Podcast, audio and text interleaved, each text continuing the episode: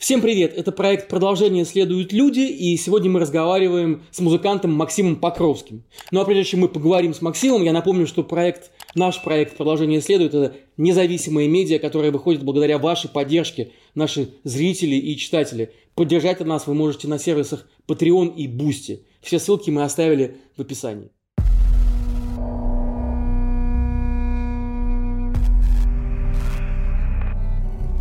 Макс, вы наполовину э, украинец, мама родом из Днепропетровска, которая сейчас Днепр называется. Но и она, и э, вы э, выросли и жили в Москве. Вот как при этом ты сам себя ощущаешь? Украинцем, русским? Вот именно сейчас. Дело все в том, что мама ну, не совсем выросла в Москве, она до 7 лет жила э, в Днепропетровске, поэтому у нее с ним связано, конечно, очень многое. А, когда я был маленьким, мы много ездили в Днепропетровск. Это, конечно, тоже с постоянным проживанием сравнить нельзя никаким образом, но у нас там была достаточно большая семья, и связи у нас там были более чем.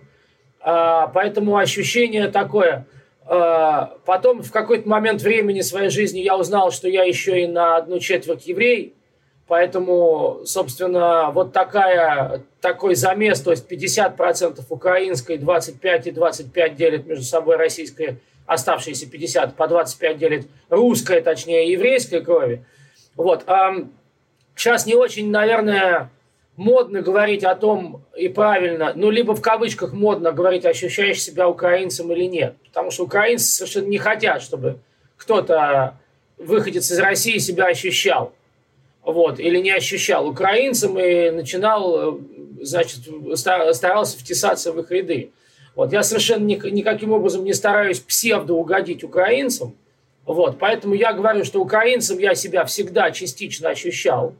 Всегда мне это было очень дорого, мне было дорого, было дорого абсолютно все. А, вот, но об этом я сейчас, опять же, не очень много хотел бы говорить, потому что, ну, разумеется, сейчас там, ну, те, кто э, принял эту сторону, как мы ее называем, сторону добра, и с этим я абсолютно согласен – Разумеется, сейчас, э, вот просто я бы не хотел каких-то преувеличений, спекуляций на этой теме. А так, да, ответ да, ощущаю. Если даже кому-то из украинцев, например, это не нравится, что я об этом сейчас говорю, то я вежливо прошу прощения. Ну да, сейчас время об этом сказать, но это, в общем, это не означает, что я раньше себя им не ощущал. Вот. И нравится вам это, да, мои дорогие, или не нравится, 50% во мне украинской крови, вот, и их, их в 49 никак не превратишь. Поэтому с этим придется жить дальше. И я живу с этим с радостью. Но мне кажется, здесь э, речь не столько про кровь, сколько про то, что ты сформировался в России. И Паша изначально спрашивает о том, чувствуешь ли ты себя русским человеком, вот какую-то русскость ты ощущаешь? У меня была мечта с самых-самых юных лет. Просто, ну это мечта такого вот ребенка. Просто вот хотя бы одной ногой постоять за границей. Вот наступить на заграничную землю. Просто сказать, о, вот уже, значит, вот я вот постоял там. Вот асфальт был, но он заграничный, а я на нем постоял. А со временем это трансформировалось в мое ощущение и в мое видение вот этой э, фальши всей, которая исходила еще от брежневской, советской, вот, э, ну, как, но, но она намного более приятная, чем та, что сейчас, но тем не менее. Вот, поэтому как бы я себя, э, например, ощущал и ощущаю москвичом, в музыке. Я себя ощущаю э, и называю сыном московской рок-лаборатории. Это то, откуда родом, ну, собственно, вот дух ногу свело. Ну, я имею в виду там у каждого коллектива, как в любом там, я не знаю, ну, по, э, э, почему я говорю московская рок-лаборатория, я надеюсь, вы понимаете, это был Ленинградский рок-клуб, Свердловский рок-клуб. В Москве это называлось лаборатория, Московская лаборатория рок-музыки. И там был, в Москве вообще был свой совершенно специфический музыкальный дух. Я себя таким ощущаю, москвичом. Тем самым москвичом, который из Москвы конца 80-х, начала 90-х, да, ответ да, ощущаю. А, каким русским я себя должен ощущать? Выходцем из чего? То есть, э, опять же, из этой брежневской, андроповской истории? Нет. Вот. Ну, перестройка забавная история, демократия была какая-то. Ну, ощущал я ее тогда или нет? Нет, ее не удержали. Вот. А вся вот эта эстетика, а, свойственная русским, а, бритые затылки, втянутые в голову плечи, а, склонность к рабству, нет, склонность к рабству, склонности к рабству у меня никогда не было. Поэтому желание вступить на заграничную землю у меня потом переросло в какое-то другое желание. Например, когда мы только становились музыкантами, э, ну, становились как коллектив, хотя бы один раз сыграть за границей, чтобы на заграничной земле прозвучали хотя бы несколько моих нот. Вот так. Я все время себя ощущал человеком мира. Я любил и люблю ту Россию, которая моя Россия, не приемлю ту Россию, которая не моя Россия. Я москвич, как я сейчас резюмирую, москвич как музыкант и человек мира, и я себя ощущаю русским ровно настолько, насколько я себя ощущаю либо украинцем, либо человеком мира. Вот все это делится во мне, и все это смешалось во мне. Как вы ощущаете себя э, в Бруклине, когда в России и в Украине происходит, происходит вот эта катастрофа? Э, ощущение того, что далеко находишься, оно и присутствует? Нет, оно не присутствует. А, во-первых, потому что ну, сейчас в этом онлайн-мире оно вообще это ощущение достаточно сложно достижимо. Это надо сильно постараться. Во-вторых, а, Украина, ну какая разница, насколько далеко. Если бы я находился в Москве, от меня Украина была бы еще дальше.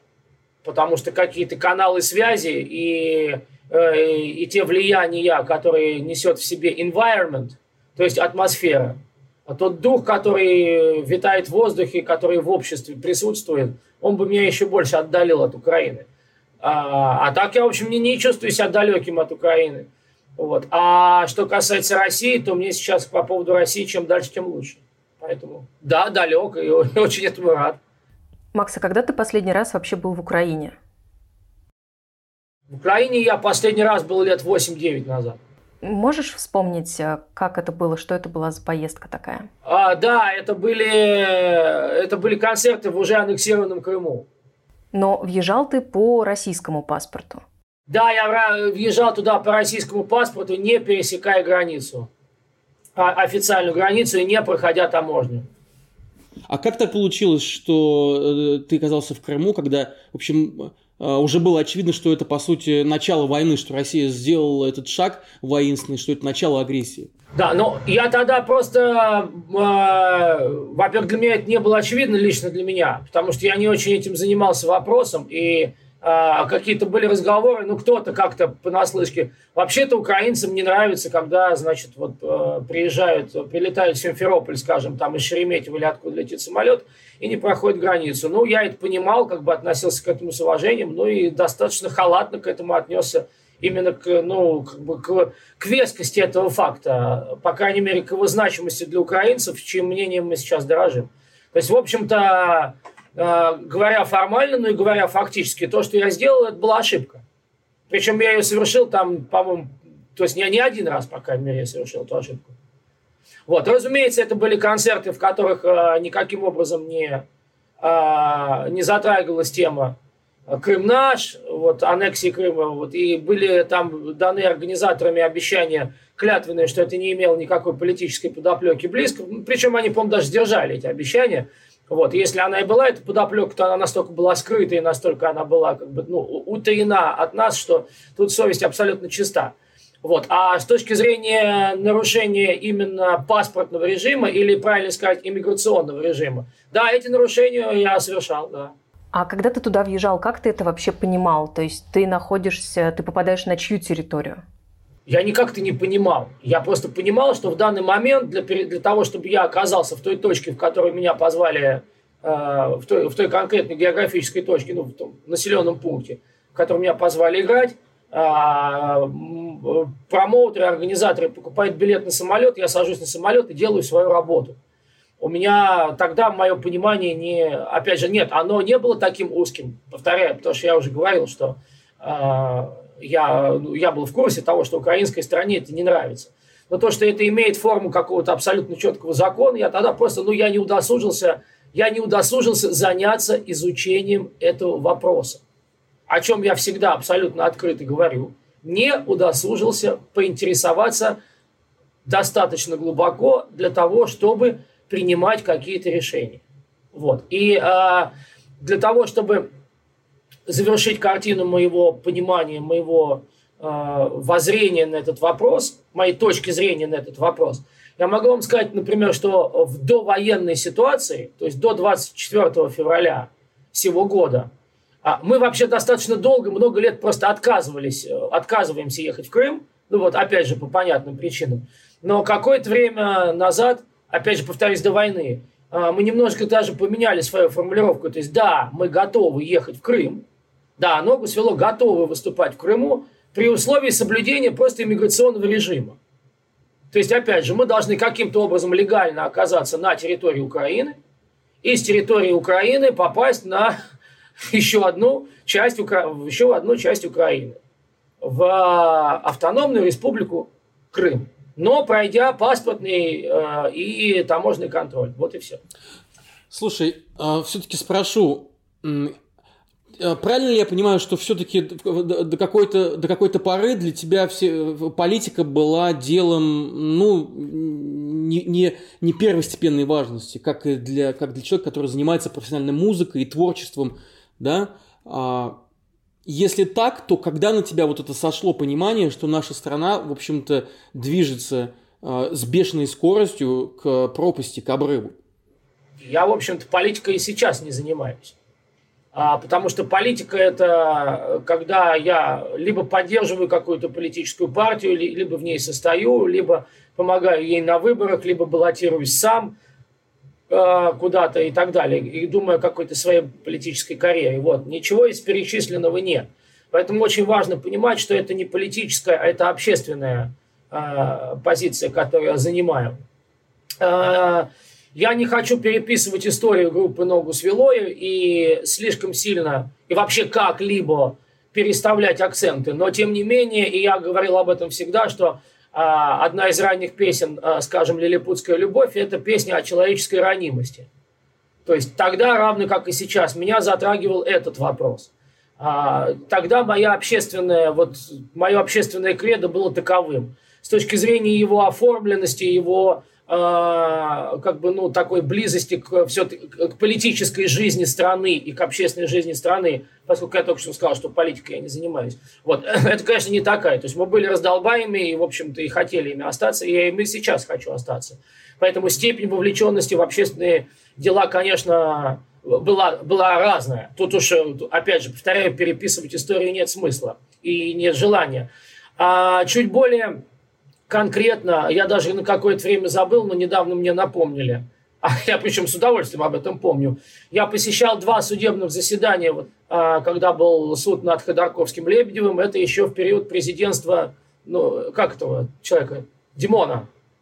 Вот, а, соответственно, первые элементы вовлеченности начались вот тогда. Плюс а, это совпало с моими путешествиями в Лондон. Я тогда много ездил в Лондон, а в Лондоне а, осели многие бывшие сотрудники ЮКОСа а, после, собственно, вот того, как его а, раскромсали. И вот первые элементы такой чуть более явной вовлеченности были тогда, э, начались тогда. Ну и с тех пор вот как-то так я просто смотрел за тем, что происходит в России, смотрел во многом глазами членов моей семьи, потому что в нашей семье абсолютно все вовлечены в эту историю. Вот я много узнаю даже из рассказов членов семьи сейчас. Вот, то есть ребята смотрят, а а, и мне рассказывают. Смотрят, смотрят. Слушают YouTube-каналы, э, блогеров и так далее, и так далее. Вот. И поэтому, ну, так скажем, вот вовлеченность росла, и э, дальше следующий скачок, наверное, это песня «Самурай». Твои друзья сегодня наши ждут гостей.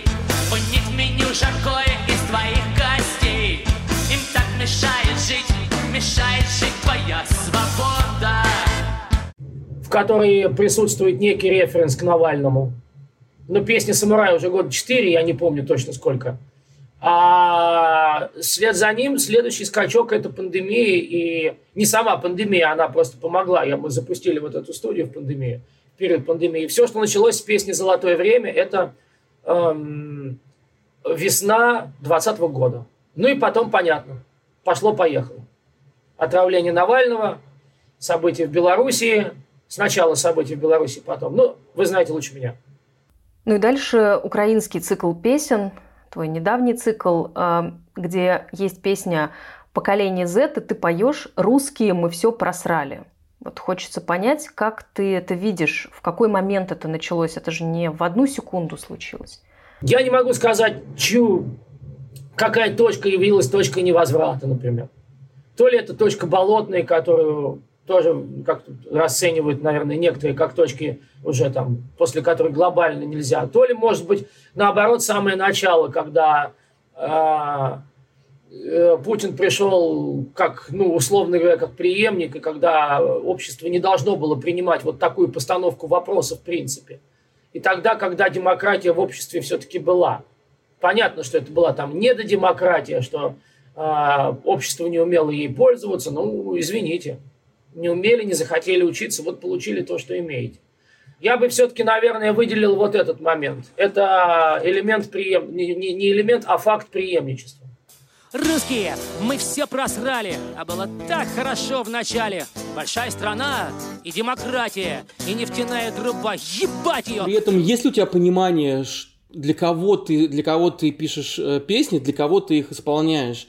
А, и понимаешь ли ты, что среди тех, кто слушает твою музыку, э, наверняка много тех, кто, в общем-то, одобряет эту, эту войну. И вообще у нас сейчас вот это, пошел вот этот раскол, он уже произошел. А, и мы видим э, рок-музыкантов, которые в общем-то, с улюлюкиванием, да, подписываются под тем, что делает российская власть в Украине и вообще в отношении всего остального мира. Но если мы говорим о том, что происходит именно сейчас, то есть начиная с 24 февраля, то у меня есть более чем конкретное понимание того, что я делаю, что мы как коллектив делаем и для кого мы делаем. Мы это делаем, э, наши задачи абсолютно конкретные. И а мы их даже не ставили, они как бы сами в процессе для нас стали понятны. И мы поддержали внутри себя тот процесс, который вот естественно Э, зародился, мы э, поддерживаем тех, кто думает и переживает. Мы помогаем им понять, что они не сошли с ума. Мы помогаем им э, самоидентифицироваться и идентифицироваться, выставить флажок «Привет, я еще жив». Э, и таким образом мы, наверное, скромно содействуем основной задачей, которая стоит сейчас перед вот нашей, так скажем, формой жизни, нашей частью общества, это просто остаться в живых, что называется. Ну, то есть не, не прекратить свое существование. Эта форма жизни должна не прекратить свое существование и сохраниться. Вот мы занимаемся самосохранением. И это абсолютно четкая задача. Вот. А кто слушает нашу музыку из тех, кто поддержал, ну, тут, тут же понятно, нашу музыку слушать не запретишь. А, ну, слушают и слушают, в конце концов. Может быть, и хорошо, что слушают. Может быть, там до каждого тысячного из того, кто слушает, ну, поддержал, что-то когда-то дойдет. Может быть, когда-то и можно что, может быть, что-то. Ну, а если не дойдет, то и не дойдет. Пространство у нас общее, мы же не можем сейчас разделить на всех, кто поддержал Z и не поддержал Z, и кто поддержал Z, у них такой чип, они подносят к компьютеру вот так вот, и все. И в Ютубе уже нас не, не могут смотреть. Нет, все равнозначно могут смотреть, пускай смотрят. В этом ничего нет страшного. Выступать лично для них мы не хотим, поэтому в России мы выступать сейчас и боимся, и не хотим. Вот и все. Но тебе не кажется, что именно вот до этих людей сейчас гораздо важнее достучаться, чем э, продолжать разговаривать с теми, кто и так все понимает, чувствует, видит? Э, понятно, что такая поддержка, чувствует, что ты не один, она всегда важна, но а, в России остается очень много людей, которые дистанцируются от происходящего, не хотят ничего знать или а, поддерживают там по наитию. Может быть, с ними нужно сейчас более активно разговаривать, и может быть, они сейчас должны стать целевой аудиторией? А, может быть и да, но, во-первых, а, мы делаем то, что можем делать. То есть, когда тут важно понимать, что когда рождается песня, она рождается не исходя из каких-либо критериев, вот, ну, тех критериев, которыми мы сейчас оперируем. Для кого важнее, для кого не важнее. Песня это все-таки такое, ну, для меня, по крайней мере, это самостоятельное существо, и я только что-то транслирую. Вот оно, да, разумеется, приходится работать, приходится тяжело работать и осознанно работать, ну, например, при написании текста, в частности, не только при написании текста. Вот, а, но опять же, а, это, это какой-то порыв – и кому это апеллирует, это вопрос важный. Но это вопрос второй. Я не буду следующую песню писать, исходя из того, э, как бы, может быть и буду, Но я этого не знаю. По крайней мере, сегодня я говорю, что я песни писал вот так. Это во-первых. А во-вторых, э, у меня совершенно нет никакого желания. То есть я могу это сделать, если там, ну, как, ну, если как-то представится возможность обратиться к людям, которые... Я просто не хочу этого делать, я не хочу с этими людьми иметь никакого контакта, потому что э, все это бесполезно. Их, должна, ну, их должен научить не я. Их должна научить жизнь. Они должны пройти сейчас свой какой-то цикл. Жизненный, исторический, вместе со страной. Их должна научить э, история. Они все равно меня слушать не будут.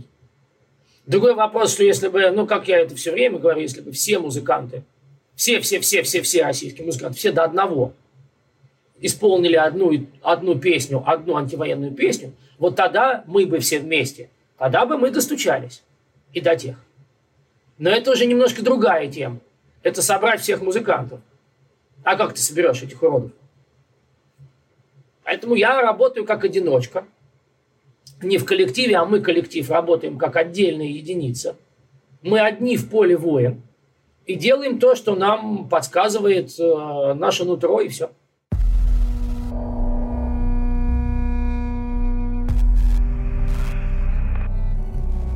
Почему ты так уверен, что вот именно одна антивоенная песня могла бы что-то изменить? Ну, потому что когда зритель, гражданин, россиянин видит, что все артисты сказали одно слово.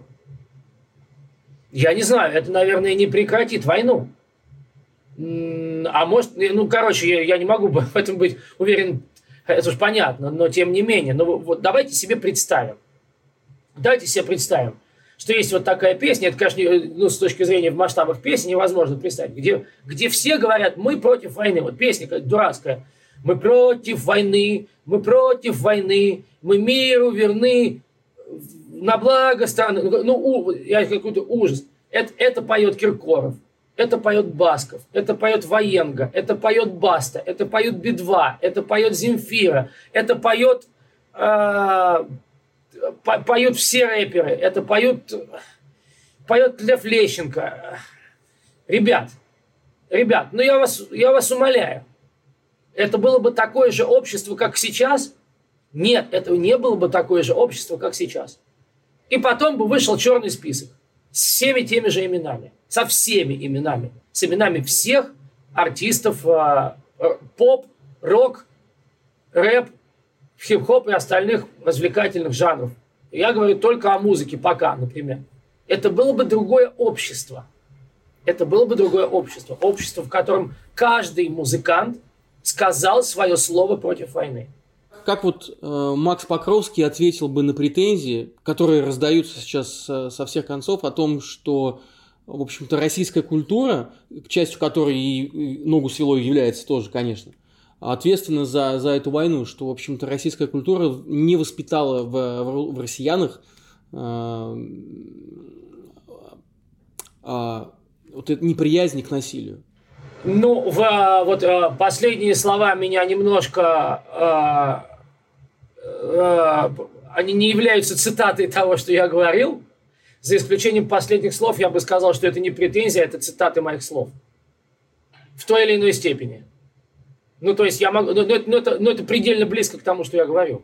Были сообщения о том, что могут быть, могут быть э, какие-то санкции, преследования в том числе, да, э, коллектива э, ногу свело за их э, антивоенную позицию, ну или, или, скажем, по российским законам это звучит как дискредитацию российской армии, да, и ее действий.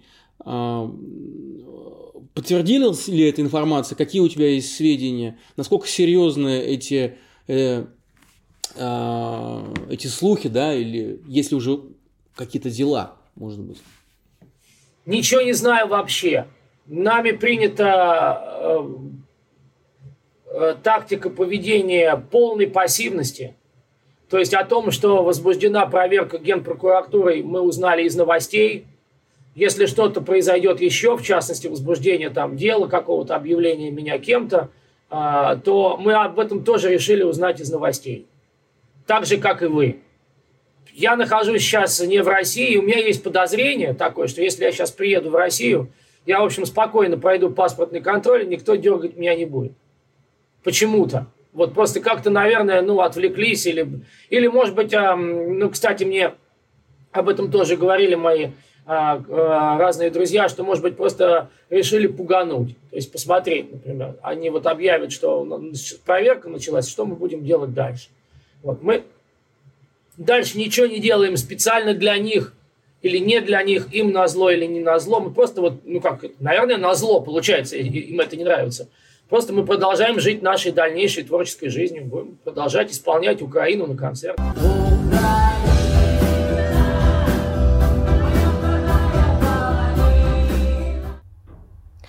Макс, ты говоришь, что э, убежден в том, что ты можешь приехать в Россию, и, скорее всего, тебя не тронут, ничего не будет. А мог бы ты вот так же, как, например, Шевчук, э, открыто выступать против войны, делать какие-то публичные заявления, находясь внутри России? Во-первых, я не говорил, что я убежден. Я говорил, что у меня есть подозрение, мне кажется, но это далеко не убежденность. Вот. И это одна из причин, по которой я в России не еду. Но я не могу даже сказать, что единственное и что главное. Просто я не очень хочу сейчас находиться в России пока мест. Вот. Ну, может, через какое-то время захочу. И там посмотрим, насколько это опасно для меня или безопасно. А делать то, что делает Шевчук, я очень не люблю говорить вот гипотетически. Это самое неправильное. Понимаете, я сейчас начну к себе относиться критически. И буду говорить, не, вот так, как сделал Шевчук, у меня бы, наверное, яиц не хватило сделать, если бы я находился в России. Зачем я буду на себя наговаривать? Никто ведь не знает, как бы у меня, что бы с моей башней творилось, если бы я сейчас находился в России. Это во-первых. Во-вторых, ну, опять же, мы не только высказались, а потому что каждый наш пост – это антивоенный пост той или иной степени в социальных сетях. Мы написали конкретные песни. Вот, это то, что другие не делали. Поэтому, да, находясь не в России. Вот, и потом третий момент, ну, второй и третий момент не так важны, я просто хотел завершить картину. Третий момент, если бы я сейчас находился в России, вот после 24 февраля, я уверен в том, что наша семья, мы бы искали бы просто судорожно все способы оттуда удалиться в любом случае. В любом случае. Потому что мы мы всегда были людьми мира, о чем я говорил много. Вот, нам просто удалось стать людьми мира раньше, чем началась война. Вот, а если бы не удалось, то сейчас, сейчас народ бежит, и мы бы, конечно, бы просто, ну, не, народ не хочет находиться в этой атмосфере. Вот, и мы бы, наверное, не наверное, а я бы убежден, что мы бы так или иначе свалили. Ты понимаешь, в чем мотивация этих э, твоих коллег, которые делают вот, собственно, эти дела, которые занимают такую позицию милитаристскую? Нет, я не понимаю. И, наверное, это и есть то золотое непонимание, которое помогает мне а, и нам ногу свело оставаться ногу свело. Я не могу себе представить, хотя и пытался.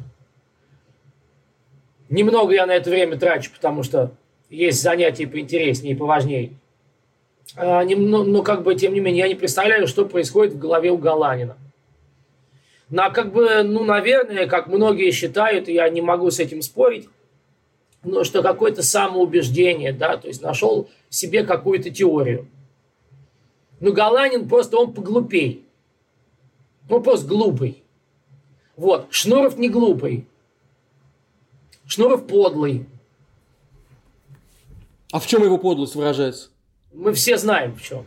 То есть, ну что я сейчас буду перечислять его за, за, за, как он задавал вопрос Путину или там э, и так далее и тому подобное, вся эта история. Но он, э, Шнуров очень умный.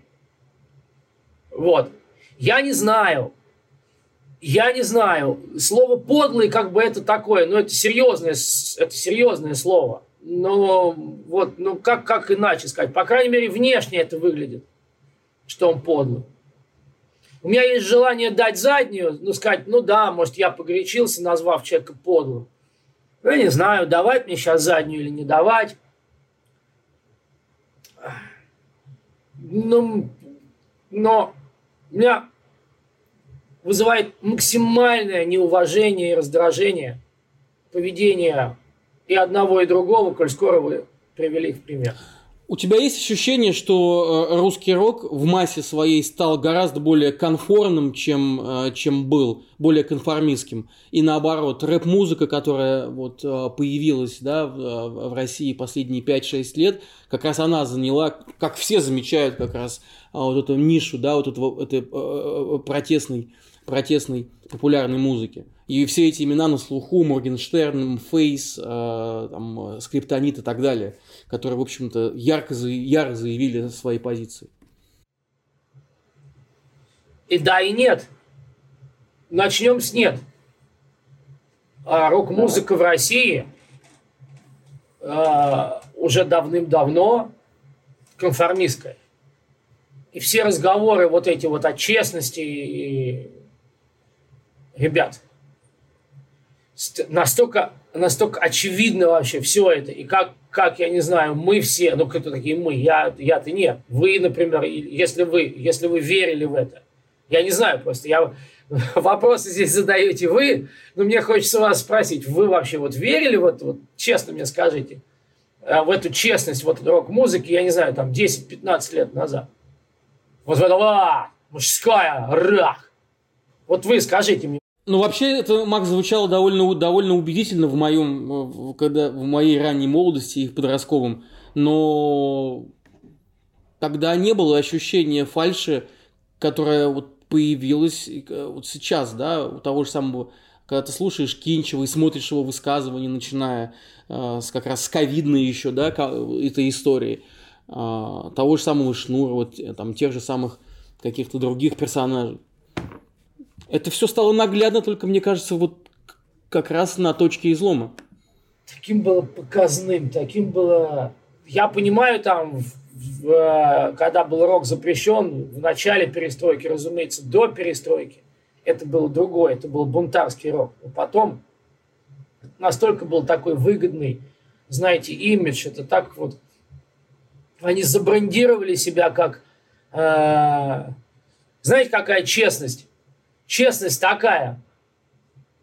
А у Пугачевой, у Аллы Борисовны на рождественских встречах, которые снимались в Олимпийских, мы были один раз, разумеется, там серьезные телезаписи, там а, звучит фонограмма. А у нее был в, в тот год такой рок-блок, там участвовали там чифы. Я подхожу, говорю, ну что, вы вживую играете? Да, у нас вживую звучит шейкер – и вот и певец там еще, под, под, там, может, ну, короче, что ты... Ребят, вы, блядь, под фонограмму играете. Вот они всю свою жизнь в этом смысле слова играют под фонограмму. Вот они завели эту пластинку и играют эту пластинку. И все. Когда скляр вот так вот губами делает. Говори, честно, Неужели вам не видно было тогда, когда вы были совсем юными? Ну, окей, вы были совсем... Неужели другим, вам, опять же, не знаю, не видна была вся эта ебательная фальшь во всем, в, каждом, в каждой фибре, которая исходила. Это, это, была, это была христоматия фальши. И вот эту христоматию фальши мы не прочли, эти знаки мы не прочли, мы, мы россияне, вы, мы, все вместе. Я сейчас не то, что путаюсь в словах, я сейчас вот просто разбрасываю вот, эти, вот, этот вот, вот эти фишки пазла, которые нам каждому стоит, предстоит элементы пазла потом собрать. У каждого будет своя, вот э, картину мира придется собирать. Но это была идеальная фальш. Что касается рэп-музыки, то давайте-ка тоже с вами поумерим свой пыл. Да, разумеется, она в какой-то момент стала более прогрессивной, потому что стили приходят, ну, там не то, что на смену друг другу, на рок достаточно устойчивый стиль, понятно, что он уступил позиции рэпа там в том-то и том-то, мы сейчас не будем особо сильно на этом заморачиваться, с вашего позволения, но очень большие рэп-артисты сейчас молчат. Мы прекрасно знаем, что а, Баста проходил там кастинг на вечернего Урганта, на роль ведущего в вечернем Урганте. Поэтому, ребят, давайте без э, да, рэп более, да, высказались те, кого вы назвали. Ничего страшного, рок-артисты тоже высказались. И Димон Спирин высказался, и Андрей Макаревич высказался, и э, и так далее по списку тех, кто высказался. Вот. Да, рэп более влиятельный на молодых, да, нормально, но не будем, повторяю, это самое, без фанатизма. Но вот ты упомянул, кстати говоря, Пугачеву, и я подумал, что как раз-таки молчание такое вот такое красноречивое, смотря на то, что это, конечно, каламбур, а, Пугачевой, а, мне кажется, оно как раз-таки звучит и имеет действие гораздо более сильное, чем даже те, кто высказываются громко. Ну, это, опять же, мое субъективное. Насколько ты можешь с этим согласиться? Насколько вообще ты оцениваешь... Как тебе позиция Аллы Борисовны в, в, в этой ситуации? Ее молчаливая позиция. Ответ «да», я могу с этим согласиться. Потому что действия бывают разными. И отсутствие действия э, может быть более эффективным, чем действие. Это зависит от того, какова персона, каков ее статус, каков ее стиль поведения, каково э, вообще само ощущение этой персоны, видение себя вот в этом пространстве. Алла Пугачева сделала так, она сделала абсолютно правильно, благородно, вокруг нее разговоров, вокруг ее молчания намного больше, да, чем вокруг э, действий кого-то. Это прекрасно, то, что она делает. Но вам не кажется, что э, гораздо более эффективным было бы какое-то ее открытое публичное заявление? Представляете, вот от такой скрепы, по сути, национальной, которую знают все поколения, от такой глыбы, как Алла Пугачева, какой-то антивоенный месседж, может быть, он был бы более эффективен, чем ее нынешнее молчание? Ну, понимаете, во-первых, э, она выбрала э, то, что она выбрала. Это во-первых. Всяких может быть, может, может быть достаточно много но э, опять же, видите, разговоров вокруг этого не меньше. Гипотетических ситуаций может быть на, на свете какое-то количество. Мы существуем вот в этой реальной ситуации. Вот. И потом, тут очень важный момент. С одной стороны, э, ну я вот считаю, что да, музыкант должен бороться против войны. С одной стороны. С другой стороны, высказывать какие-то требования и иметь ожидания по поводу поведения того или иного артиста, э, ну, это как бы, вот я сейчас и высказал, да, эти ожидания, что я считаю, что, повторяю, каждый музыкант должен высказаться против войны. Но тот человек, который принял сторону и который высказался, и в частности, как Алла Пугачева своим молчанием, этот человек находится, он, он находится в зоне неприкасаемых.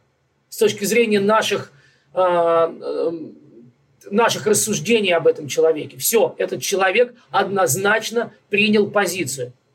Поэтому этого человека, кто бы он ни был, нужно любить, уважать, защищать и всеми силами стараться поддерживать.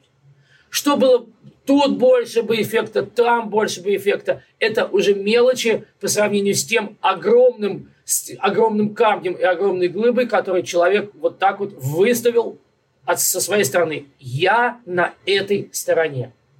Как вот так вот танцем, шманцем, словом, молчанием, это вопрос, ей-богу, второй, совсем второй. Скажи, все-таки ты э, видишь свое возвращение в Россию и каким? Каким я вижу свое возвращение в Россию, все равно не будет. Потому что я вижу свое возвращение в Россию следующим образом. Я вижу, что моему возвращению в Россию предшествует прилет гигантской летающей тарелки,